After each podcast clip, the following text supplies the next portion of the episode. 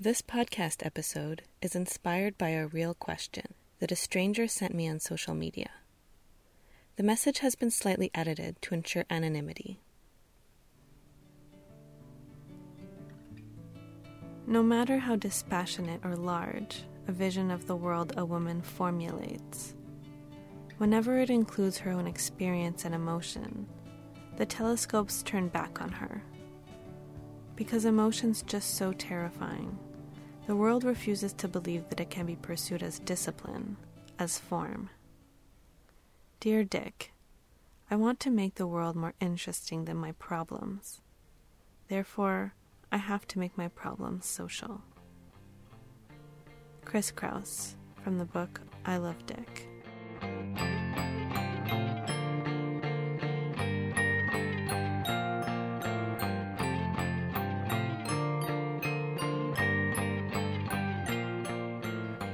I'm Ambivalently Yours, and this is season two of Rebelliously Tiny, a podcast where each week my co producer Hannah McCaslin and I invite a special guest to help us respond to one of the thousands of personal questions I've received on social media. In a world that teaches us that strength is loud, harsh, and masculine, this is a place for those of us whose struggle is both impossibly large and rebelliously tiny. Here's the question that inspired this week's episode. I'm about to finish a degree in writing, and I'm struggling with my next step. What I really want to do is publish novels, but I worry that it won't pay the bills, and I guess it never might. I'm worried that if I don't get into a field related to my degree, I'll never use it. Family are putting pressure on me to just get any job and get money coming in. What should I do?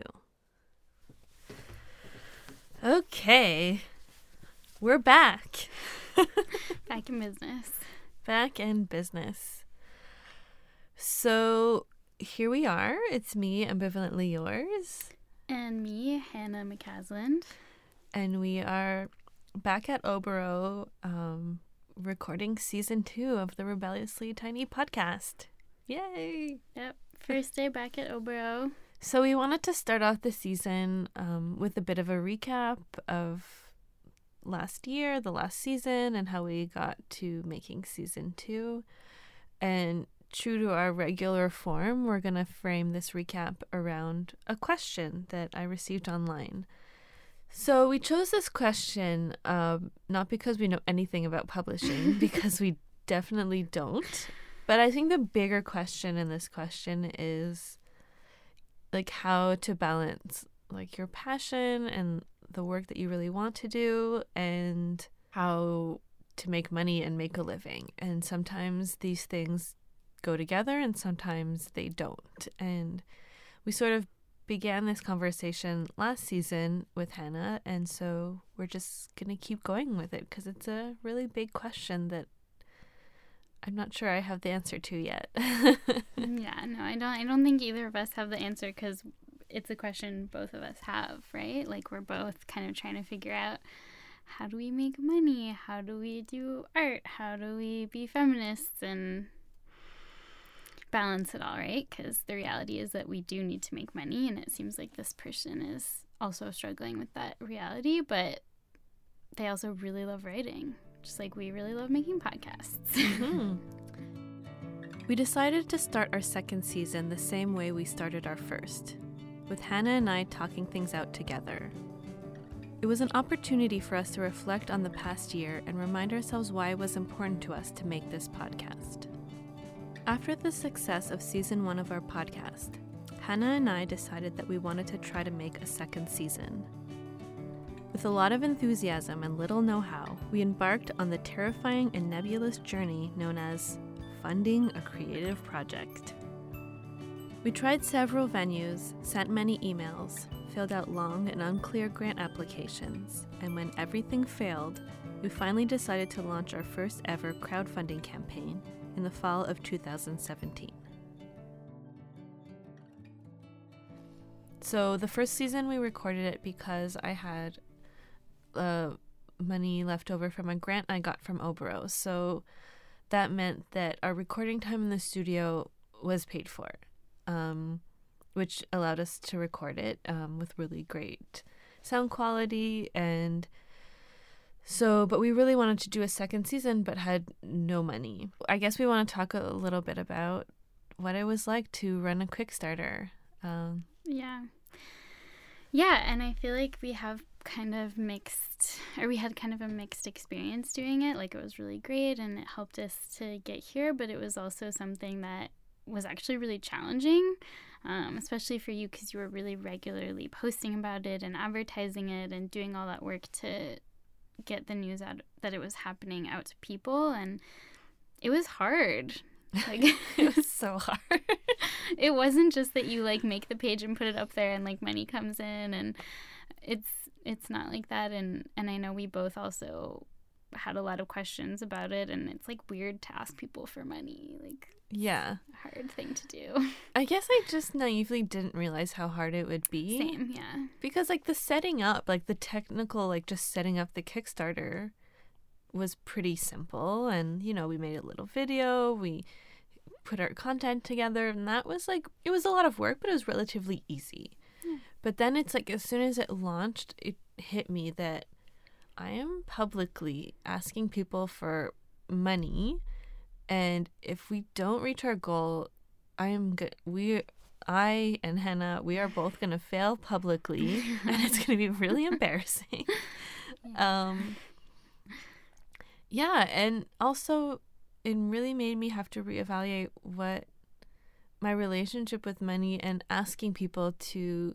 financially contribute to the work I do. Um, the work that we were doing. Um, I think sometimes as artists or creative people or feminists, like we have this sense that we should just do work for free because it's for a good cause or it's like our passion and sometimes that's just not sustainable. Yeah. Yeah, absolutely. And I mean, yes, we we made the season 1 with just the money for the studio and and we didn't we didn't use money for any other expenses like welcoming guests to come and do each episode with us. Um, but I really, I think we really thought through our values and what we wanted what we want for the podcast and for ourselves and for the other people that we collaborate with. I mean, we want to be here at Oboro for a lot of reasons, but we also want to support Oboro. We like we like you here. We want to be we want to contribute by supporting them and being here and we want to also support all of the people who collaborate with us and come on as guests and we also have dreams like transcribing the podcast so that it's more accessible. And we also, yeah, it's that. I mean, I struggle with this so much too, like valuing my own time and and feeling guilty when I think like I want to be paid for work that I'm doing just because either I enjoy it or it's art or it's part time or whatever. And I kind of feel like shame sometimes when I find myself thinking like I should be paid for this or I want to be paid for this. And I don't know why I have those feelings of guilt or shame and it's kind of too bad, but yeah, I think it's kind of like a feminist thing that we were like we want to be able to pay people like ourselves, the guests, Oboro. We want to be able to do that. So we really thought through why we needed this much money and why it was worth it to do the Kickstarter. Yeah, and I mean throughout we got like mostly people were really supportive, but throughout like we got like some mixed responses. Um like someone approached me on like via Instagram and was like, "Oh, you know, like if you want like me and my community or my organization, we can help you figure out how to do a podcast for way less money. Like you could do a simple podcast for even like $150 and I understand the good intention behind that, but again, there's like a cost to doing things always like on a shoestring budget.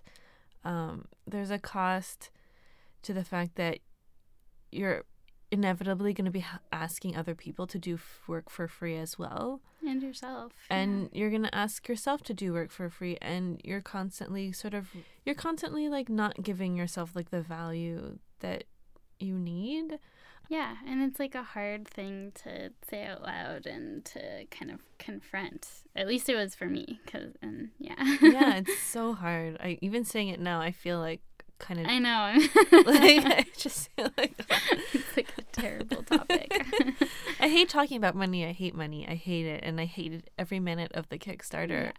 But also, um, thank you so much to everybody that donated. Like that was really reward, like really nice, and it wasn't even just the donations. It was like all the nice things that people were saying when they were commenting or um, responding otherwise. So yeah, I'm really grateful to everyone who supported in every single way, even people who just like shared our campaign Yeah. or liked our campaign or um, you know, told because I know that like not everyone is financially can give money, and you know, I totally get that. Um, so to give you like a tally, um, after all the Kickstarter fees and stuff, we made a total of four thousand six hundred and seventy-eight dollars and twenty-four cents in Canadian dollars for listeners from everywhere else.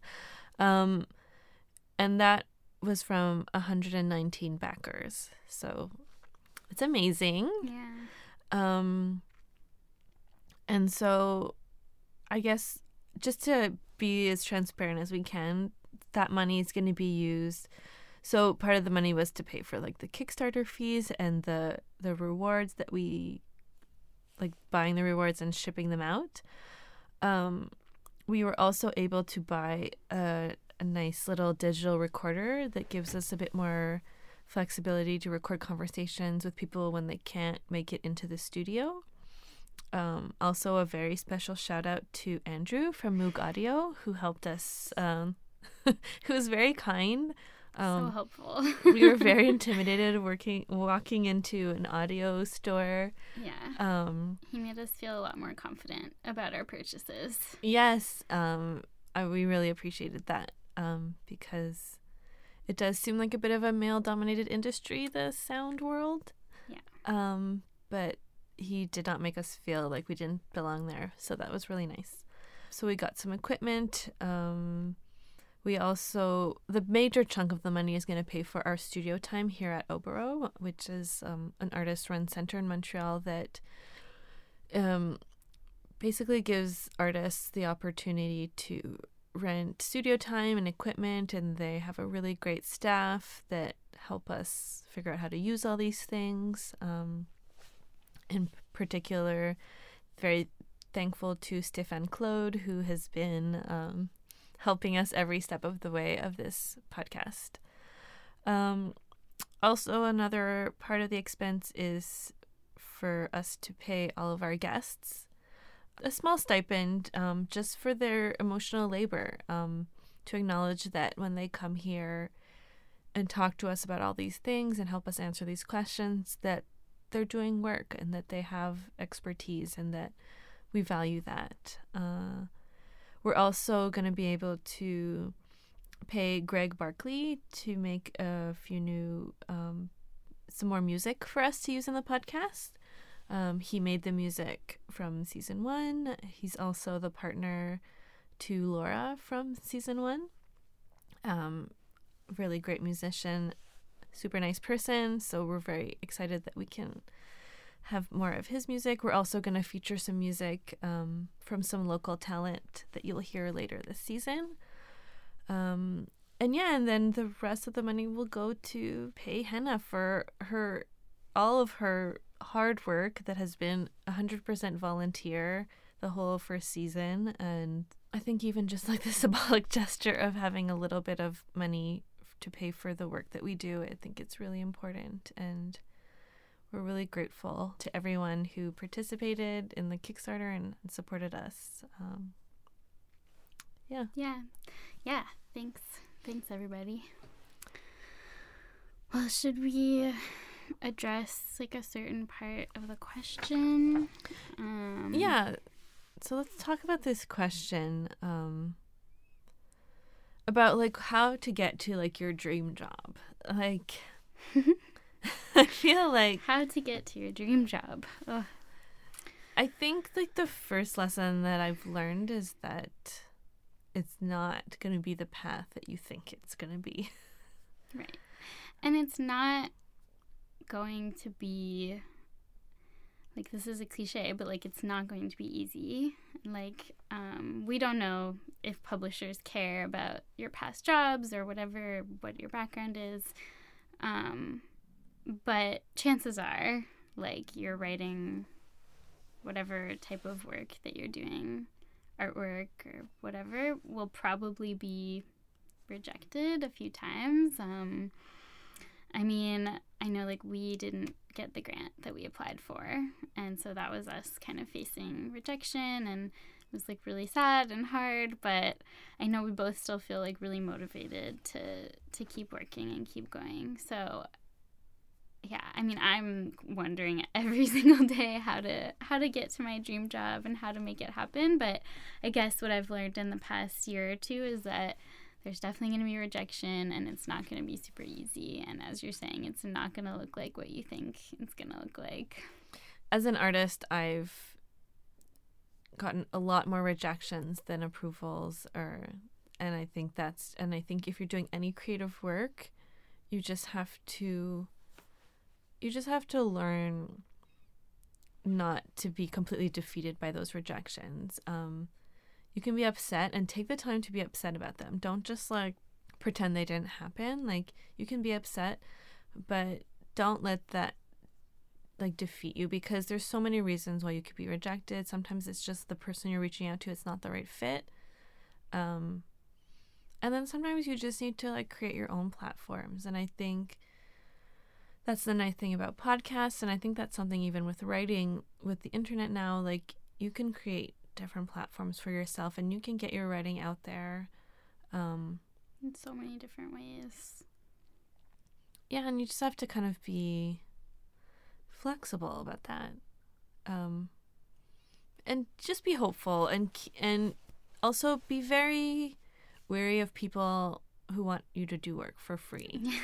I think um, it's something I've learned the hard way.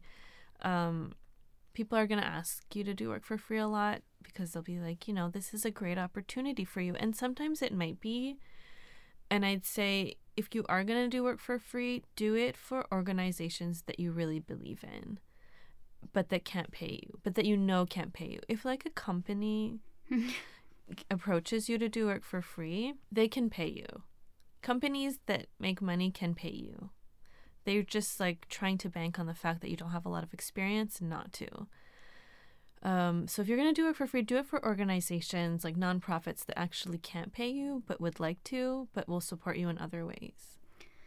Yeah, yeah. I mean, it's it's frustrating because if your dream job or your passions are related to art, feminism, activism, unfortunately, these are things that just aren't well invested in, and they're not things that they're not usually organizations or individuals that have a lot of money.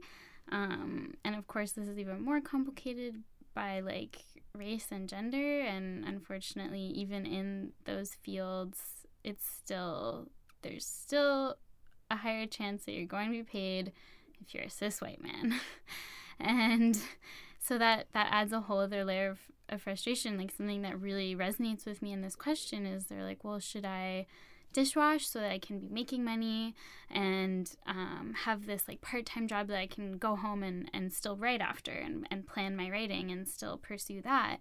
And oh it's like such a struggle because we do need to be making this money and then you're tired and you're busy and and how do you have that balance between pursuing what you want to do and having a job and i know for mm. me like that's a, a question that i'm thinking about every day now do i you know take the first job that comes at me and, and just hope that i have time and energy on the side to do this um, and even though this is what I value more and what I want to really be doing and what I want to be turning into a career, um, how do you, yeah, how do you balance that? And um, I think one thing, and we've talked about this in a lot of our conversations uh, both last season and even in ones that we've started to have this season is it can be so helpful to like find another person. Like I know, um, like with us, I remember you put you put a post for like want to be my intern, and I saw it, and at the time I was like, this is a chance. Like I, I've been so interested in your artwork and similar feminist artwork, like, and I I genuinely did not think I would even hear back. I was like, probably they're getting so many messages, like, but whatever, what's to lose, right? And it was like the best thing ever. Like, now we've made this podcast because I sent that email. Mm-hmm. And I think it's super helpful to have someone to be working with because, you know, so I don't know, like, if you can join like a writer's club or like a writer's workshop or even just like if you have friends or people that you know that like to write um, or another thing i guess would be like reach out to someone that you admire like a, a writer that you admire even if you're like oh they would never respond to me like you don't know. Maybe maybe they would. Um, and if not what nothing to lose right? So yeah i think like having a mentor can be really helpful having a friend can be really helpful and um, so that even if you are if you do have to take that job to make money which is like totally sometimes you got to do that um, that you have someone that's like reminding you of your passions and that's encouraging you and that's working with you Yeah, I mean, for me, I'm so glad that I that we're doing this together. This podcast. It would have been so scary. Oh, especially the Kickstarter. Imagine if I had been alone without being able to text Hannah like, "Oh my god, I'm freaking out." um, yeah, just to have another person, and you know, for Hannah and I, our relationship, our working relationship, and our friendship has like really grown because of this project. Through this project, um, as we've learned to like work with each other um, and highlight each other's strengths. And it's so invaluable to have a community and to not feel isolated. And especially, you know, as women, we're taught to compete with one another, but to n- instead like work together is really helpful. Like, there's a reason that in a patriarchy we're taught to compete with other women because it keeps us down when we do that. yeah And so don't do that. yeah. Don't do that. Yeah. Um, so last season when you and I spoke, Hannah, you were sort of almost finishing school and it was a really terrifying time for you. Terrifying is the word, yes. so I was wondering if you could give our listeners like an update on life post graduation. Yeah. Um, so it's it's kind of funny because when we recorded the season uh, the season one episode, I was at a point where I really didn't know what was next, and then I, once I graduated, I was really lucky and things kind of fell into place and I had a job. But now I'm actually right back at that same position where I don't know what's coming next. I'm at another one of those kind of um, ending, beginning places. So. Um, I think it was really helpful for me once I stopped constantly wondering what was coming next before I graduated and putting pressure on myself to have everything planned out. And I kind of like took a step back. And not to say that I was never actively looking for jobs or pursuing things that I was interested in or doing research, but just to kind of say like I can only do so much. I'm just going to take a step back and stop worrying so much about what I'll be doing. It was like really really helpful. Um, and then once I graduated, it just so happened that an organization I had been volunteering for, uh, a nonprofit that I'd been volunteering for, had a job open up. So I was super lucky, and I've been working in that job for almost a year now. Um, and it's been really rewarding to work at a nonprofit. It's a feminist nonprofit in Montreal that um, promotes women's inclusion in local urban governance and policymaking and urban design and architecture. So the idea is to make cities more accessible and, and safer for, for all women and all people overall, obviously. So I definitely was like really lucky that it just so happened when I graduated that there was a job because, as we've talked about, there's not a ton of money when it comes to feminist work and nonprofit work. So that's why I'm at this point again where I don't really know what's coming next because we don't have we don't have money anymore. so I have to get a new job. um, but yeah, so so I spent the year. I stayed on in Montreal, which had it was a decision I sometimes felt um, I guess like ashamed about because a lot of people were also graduating around me and would talk about how excited they were to move to all these new bigger cities and New York City or they were going to travel all over the world after they graduated. And sometimes I felt a little like, oh, I'm just like staying where I've been. Is that is that bad? Am I choosing the easier option? Am I taking the easy way out?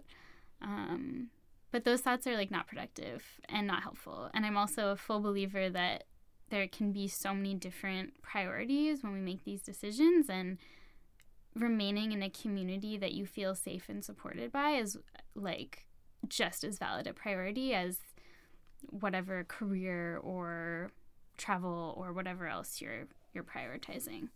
Um, and and also I was prioritizing this podcast. I mean, I really wanted to see what was going to happen with it and I'm so happy that I've been here to be able to like work with you on it and to be here right now. So there was a lot of a lot of really good things about about staying in Montreal and I feel so lucky that I've had a very supportive feminist first work environment. It's been really nice and I'm I'm honestly a little like scared if I think maybe my next job won't be in such an environment, but it's it was definitely like a privilege to to be in that position.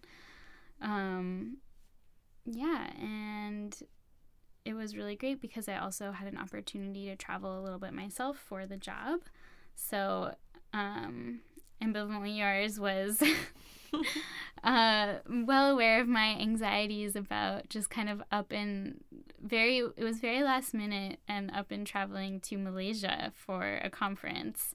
And I was like oh my god I'll be all alone and it's just for work. And everything was so last minute because because money and funding and there not being so much of it. So um but it was a, another really amazing opportunity that just like just just happened. So I guess that's another another little bit of advice is like saying yes to things sometimes. Um, so even if it's like super scary or if you don't think it's gonna work out or that it's gonna happen, just there's certain things just like say yes to them. and same with like when I responded to your post. Like sometimes you just gotta like say yes or put yourself out there and then that way it'll help you have some options. But also know when to say no for example, to people who don't want to pay you. sometimes you listen to your instincts, and sometimes your instincts are just scared, so you just need to yeah. keep going. Yeah, yeah, and that's like another thing about like writing or making a podcast or making art is it's like a little more scary because it's so personal and it's got your name on it and so yeah, I guess that's one thing we could tell this person is like if you're scared to put your writing out there in any way, like don't be do it. Yeah, I mean, it's vulnerable. Like being yeah. doing any sort of like creative project is very it's a very vulnerable kind of thing to do and but vulnerability can be like a really wonderful place too. Mm-hmm. Um and I think a lot of people relate to that to vulnerability. So so yeah, I think you just have to kind of be brave but also take care of yourself too, but be brave and kind of just go for it. Um, in one of our Kickstarter communications, Hannah recently wrote Through Rebelliously Tiny, we aim to make safe spaces for people to talk through their thoughts and feelings, ones that might not always be easily categorizable or acceptable in mainstream media, but that we think deserve more time and space. We hope these conversations will bring comfort offer advice and different insights in response to the questions sent to Ambivalently Yours. The long form nature of podcasting allows for more nuanced conversations about difficult topics that can at times be reduced to one liners on social media. Our podcast is testament to the value in these conversations. Yeah, and I think another thing about this podcast is it was another way for me to give importance to all the messages that people write to me. It was just really, it's really nice to be able to share these questions with other people that I know will be able to relate to them and to give these questions like a platform that shows how important I think they are. And so, um, yeah, so I hope that like for all the people who write to me, um, that that you understand like how much it means to me and how important I think it is, even if I can't like get back to you. Um, like they're all all of the questions are are important, and and I, that's really what I hope that this podcast sort of conveys. And I hope that for the people listening, it allows you to sort of like maybe feel less alone or to hear from people that get it or you know that get you that it's just that like wonderful feeling when someone else says something and you're like yes i get it. I i know what you mean. I know exactly how that feels. Or even if you don't know exactly how that feels like by hearing someone else's story who's different from yours you know you're you're sort of like embellishing your own experience or you're understanding your own experience better. Um yeah so for me like i just want to keep building these platforms for people to talk about things that we think are important. And because i think in our society the voices that are prioritized aren't always the ones that should be. Yeah. Yeah absolutely. The voices and the stories that are prioritized definitely don't reflect the reality of a lot of people's experiences. And unfortunately it definitely reflects the capitalist patriarchy white supremacist patriarchy. Um, and I, I completely agree. I mean just yeah they're really nice spaces for important conversations. So yeah it's really nice. And and I completely agree as well that hearing other people say, "Oh yeah, me too. I feel that way too," is like so feels really good. Mm-hmm. I remember when we put out the first episode that like the one with us talking and a couple people were like, "Oh my god, I'm also graduating like same." And it just so happened that we published the episode like in early June, which is when a lot of graduations happen. hmm and like the first couple comments I saw saying that, I was so just like relieved and encouraged and less scared because I was also very nervous about putting it out in the world. in her book, The Cultural Politics of Emotion, Sara Ahmed wrote The response to the dismissal of feminists as emotional should not then be to claim that feminism is rational rather than emotional. Such a claim would be misguided, as it would accept the very opposition between emotions and rational thought that is crucial to the subordination of femininity as well as feminism. Instead, we need to contest this understanding of emotion as the unthought, just as we need to contest the assumption that rational thought is unemotional, or that it does not involve being moved by others.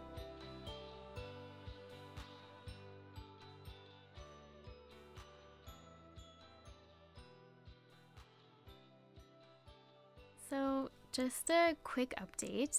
Uh, this is Hannah speaking, and it's about um, a few weeks since we recorded at Oboro the episode between um, Ambivalently Yours and I.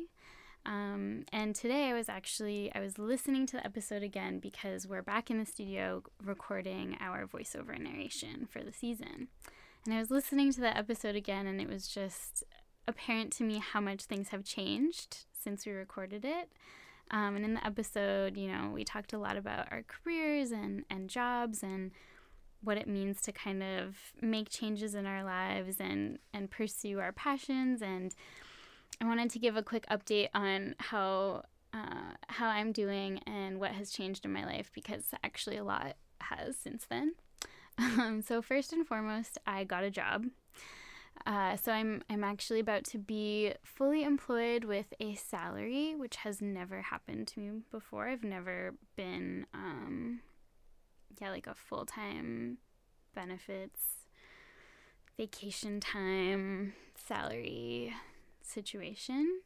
Um, but one thing that has become apparent to me, obviously, this is really exciting, and I'm so relieved because last time we were recording on this topic, I had no idea how I was going to be having an income. So I'm feeling really relieved and really excited, but I'm also still still feeling that precarity of how do I know what's coming next? How do I know that I'm making the right decision in terms of moving towards whether you want to call it a career, whether you want to call it your your interests and your passions. I still have no idea. I still have no idea if I'm doing the right thing. I still have no idea if I'm going to want to stick in this new position I'm going to be taking on for a long time. So, yeah, I guess it's just a testament to how even when we maybe the things that we think are what we need, maybe they still leave us feeling um feeling a bit uncertain about the future and still uncertain if we're making the right the right step in making a step in the right direction.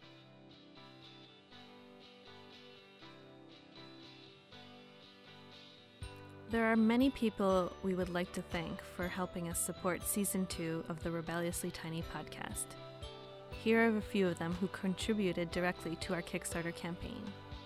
Brianna, Lara, Kate, Nadine, Vicky, Gabby, Linda, Laura, Michelle, Morgan, Lisa, Phoebe, Lizanne, Cloak, Dana, Ivy, Bethy, Lauren, Doug, Laura, Emma Catotron, Penny, CS, Elaine, Sarah, Portia, Cheyenne, Victoria, Kaylee, Maya, Chloe, Brianna, Ronald, Kathleen, Milen, Isabel, Valerie, Mallory, Chloe Marie, Tyler T, Mary, Autumn, Teresa, Ariel, Charlotta, Lou, Wendy, Emily, Cole, Danielle, Bianca, Elizabeth, Laura, Matthew, Tanya, Raphael, Brian, Carol, Daniel, Catherine, Sayard, Abby, George, James, Cricket, Michelle, Nolan, Mildred, Isaline, Anna, Agnes, Elisa, Carolyn, Colin, Roslyn, Saul, Peyton, Fiona, Marjolaine, Stephanie, Laura, Grace, Laura, Yolande, Iris, Patrick, Abe, Joanne, and Graham.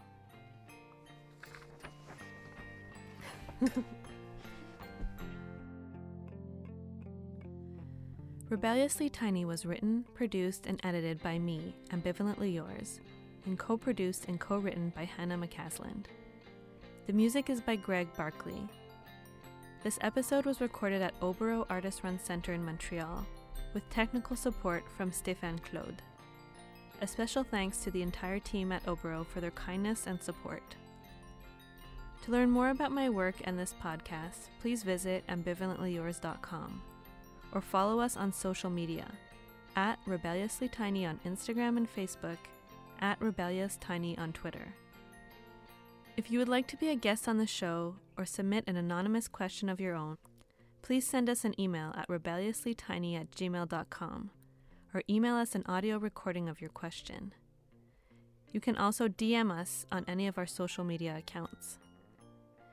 If you would like to support our podcast, please share it with your friends and subscribe and rate us wherever you listen to podcasts. If you would like to make a financial contribution, please email us at rebelliouslytiny at gmail.com.